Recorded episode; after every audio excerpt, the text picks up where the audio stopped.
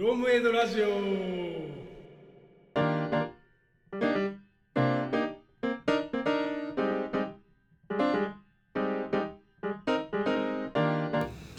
で、えっとまあ、教育の分野で日本との経済的な違いをこう述べるんであれば生活費としての奨学金があると。うん。で18歳以上の学生には返済義務なしの奨学金が支給されるいいね。で奨学金の額は変化してるんだけれども生活していける額として日本円にして約10万ぐらい国から学生に支給される、好きだよね。え何のどの学生？学生。18歳以上。18歳以上の学生。で学生夫婦とかあの、まあ、この補助があるからこそ学生のうちに結婚したりとか子供ができるっていうのが多いので。学生のうちに。そう。その場合にはまたいろいろと援助が出てくるすげえな。えい何歳から結婚できるの18歳。18歳から結婚できて18歳に結婚する人がいるってこまあまあ。とで19まあでも歳ぐらい結婚結婚っていう概念も向こうはねなかなかなんていうのそんな縛りが強くないから、まあ、結婚せず夫婦な人も半数ぐらいいるし、う。ん。まあ、離婚率も高いし、あそう。うん。まあ、お互い男女の両なんだ男女のそのなんだ収入の差とか社会的地位みたいな差が少ないからうん。なんか離婚なんかお互いが合わないなって思ったら、うん。一緒に居続ける理由が本当にないらしくて。だからまああちょっと方向性違くなってきたねっつったら、ん。まあ、離婚する選択を取る人が多いらしい。それは別の人から現地の人から聞いた話だけど。全然考え方違うなんだそう、うん。まあ、それで言ったら離婚もオンラインで30分でできる、う。ん。ああなんかその前も出たねそうそうあう。ん。そうそう。まあ前前したかもしれない。が超手軽にできちゃうっていう。ああそう。でさらにお互いのその心理的な安全を守るために、うん。あの慰謝料みたいなのは区から支払えてるとか。すげえな。で慰謝料振り込む側も区に支払ううんお互いが直接やらなくていいようになってる。なんかあれだね。ちょっと良くも悪くも軽いお付き合いなのかな。うんまあ、でも離婚をした人に話聞くと、いやもう死ぬほど辛いからい一生したくない結とは言ってるな結婚あいや離婚あ離婚を？あ離婚のことが辛いんだ。そうそうそう。うだからそこのその生涯この人を愛するみたいな気持ち自体は一緒なんじゃない、うん。それがしやすくなっちゃってるからね。そう。でしあそれが幸せじゃないっていうタイミングタイミングというか、うん。その時を経てなるんであれば、一緒にいる必要はないよねっていう、ことなのかな建設的かもしれない、この日本のこの大切なお約束で。成り立っている。まあちょっとこれはいやこれはいいことでもあると思うけどね。だからその、うん団結ししましょうみたいなさ、ね。なんかなんかちょっとやそうとじゃあのお別れとかしないでっつって。はい。幸せな家族を一生懸命作りましょうみたいなうん。ことにつながると思うので、うん。いやいいことだと思ってるんですけどね、うん。うはい。んね。まあちょっと結婚からはあのそうがあの教育のところの話へ戻るとはい。で、まあ、デンマークだと高校以降の高等教育を受ける割合は、うん。日本と比較するとずっと少ないと。高校行かないってここ高校いあそうね、と行かないんだ、うん。うん、あまあいろんなな選択肢があるっていう。うん。で大学は総合大学だったり、うん。商科大学、うん。商業の方、うんとか工業大学とか、他の専門学校うん。に進学しない人は、あ高校以降だからあれだね。大学以降って話だあね大学に行かないとね、でだからいろんな大学の種類もあって、うん。専門大学もありして、うん。そこに進学しない人は、まあ他のいろんな職種技能を得るための専門学校にうん。うん5割ぐらい行くらしいんですあけれど。そうなんだ、5割ってなんかそのその学生にも奨学金が支支給されてでそういうあの専門的な学校だと実習って言ってあの1年だか2年だかその実習でうん。なんていうの現地実習だから企業とか、まあ、職人とかうん。のもとでうん。実習する期間みたいなのがその学校中にあって。うん。でその実習がある専門学校の場合は奨学金じゃなくて給料が代わりに出ると。へえまあ実際働いてるから。うん。そう実うん日まあ本人、学び学びながらお金をもらえるっていう。そうだね、それちなみにその年収変わってくるの？その大学行くと行かないとで。ん、大学行くと行かないとで変わって大学行くと行かないとっていうよりかは、うん。あのどれだけ専門的なものかとかだったそのなぐ詳しいあれはちょっと見てないんだけ。50%は専門的なとこ行くっつってねどうん。で、まあ、大学はちょっと分かんないけど 10%20% ぐらいしか行かないのかな。ちょっと分かんないけど、うんそうか。もでその大学と専門に行くまあちょっと分からんけど7割ぐらいの人たちの給与はそんなに違いがない、うんだと思う。で残りの3割ぐらいのちょっとサボっちゃったみたいな人はまあさすがにちょっと低いよねみたいな。感じ。そうね。そうかもしれない。うん。専門的なあのなんだ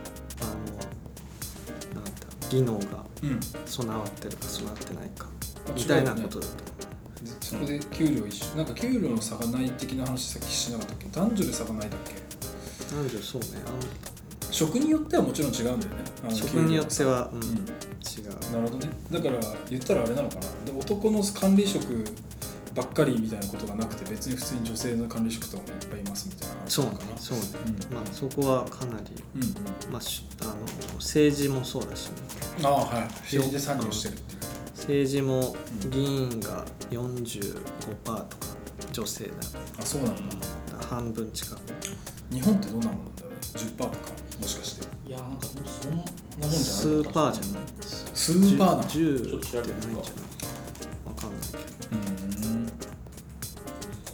けどうんまあね男と女で分ける意味ってちょっと分かんないよね。うん。正まあ俺らの世代だと分かんないっていう価値観が思われるけどさ直やっぱと一回りの上の世代とかに行くとまあ、未だにやっぱりなんか男主体の考え方って多いよね。うん、うん、多分時代が良くなった。あ10%正解です。うん国会議員に占める女性の割合は平成30年2月現在衆議院10%うん参議院20%、10%うん、だからまあ大体合ってるね。うんなるほど。まあまあまあ教育それこそ教育でねにも関わってくると思うけど、教育自体もフラットに教育して。るうん。であと選挙権のある18歳を超えると、まあ、成人とみなされて保護者が親から国に変わるということでそれ親がもう子供を育てる権利から抜けるっていうか。剥奪される。剥奪されるっていうか義務から解放されるっていうそうそう。そんな感じ。なんだ気がするけど。なんなんそれ。どう違うの？どう違うんですか？だからデンマークでその18歳超えて親と住んでるっていう人をうん。本当に見たことなくて、うん。まあ、そういうのもそれになんかかんかなんだ。つながってる考え方なのかな、何が変わる？んだろうね国になると。保護者保護者国ってことでしょ？うん、じゃあつ捕まった時の責任は何？国の役人が来てくれるの？ちょっとわわかんないけど。そう。だからまあその捕まった時の話で言うと、うん。デンマークって死刑がなくて。うん。で死刑がない理由はその死刑を犯すまでの人が出てるのは国の問題だっていう。はあでその国がそのは、まあ、さ犯罪者犯罪者うん。を殺すっていう選択肢をしたとしたら、あうん。その国自体はそのさ犯罪者以下のうん。なんていうんだ、うんうんうん。考え方だから、あの死刑っていうものはうん。国が犯罪者を殺すっていう選択肢は絶対にありえないっていううん。のはあの杖の職人が言ってたうん。保護なんかなんつうのかな。うあの日本でいうとこうなんか捕まった時にこう誰かさ身請け引き取り人みたいなの来るじゃん。うんうん。そういうのもないってこと。だからあ親が来るみたいー。なんかその18歳以上になったら、なんか違うことになるんじゃないのか国が、なまあわかんそこは調べてまあ、ちょっと現地の人にも聞いてみたいけどね。なんかでもあれじゃなんか日本とかのさよくその生活保護とかもそうだけどさなん。かまあ相談するとまずこの身内を頼ってくださいっていう話になるっていうじゃん。まず親兄弟ご家族に助けてくれる人いませんか？みたいな。あ生活保護受ける前に。そうそうそうそう。でそれをなんかそれをクリアされないとその国からのお金は出ないっていうのも大前提としてあるけどまあ多分その辺の考え方が違うんじゃないかなっていうのはなんか予想としてあるな、まあ、ちょっと現地の人に聞いてみたいけどねそれはまあでもそんな感じ。でまあいろいろねあのテストが法律で禁止されてるとか、テスト？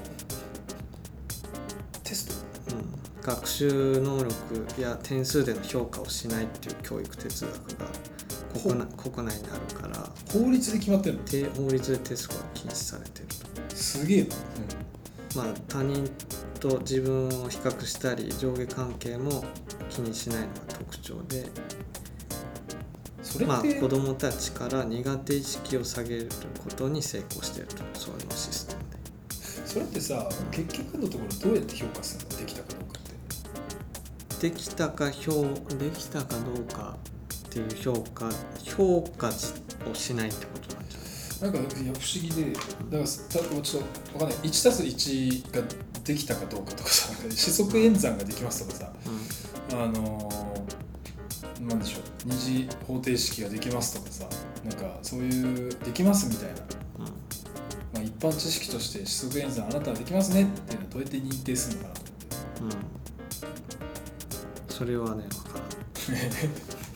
不思議じゃない？だってテストってそういうもんでしょ。で身についたかどうかあのなんつうの判別するためのものというかってことでしょ。うんうんそれがないのにどうやって身についたって判別するのかなと思って。身についてる必要ないってことなんじゃない四則演算はできなくてもいいよっつって。いやそれは違うんじゃないの。だって人としての教育をするんでしょ。デンマークって。うん。うん四則演算はできないと人にはなれないと思ってるんだけど、何をもって卒業とするかみたいな話だね、うん。あそうそう。だからそこちょっと不思議だなと思って、まあそれちょっと次回の。次回。の まあ今日は調べてないということで、今度まあ社会人になっていって、まあ、さっきの平均給与は年間1300万くらい、まあ、中央値は1100 1050万ぐらい。うん。うん。あでさっきの奨学金っていうのは結局何歳まで出るの ?18 歳以上から出始めるんでしょあ最大7年間、7年出た7年。25歳までもらえるってことだうんまあ、向こうはあの大学院まで無料だからで大学もその、まあ、大学院までつながってることが多いんだけれど6年とか7年生みたいな。そのそうだからバッチェラーそのなんだっけドクターみたいうん。なまでこう大学大学院みたいなんじゃなくてどこまでドクターとかマスターまで取るかみたい修士みたいなそういう考え方っていう。かうん。で大学を卒業し卒業さえしなければ何個変えてもいい。で大学を。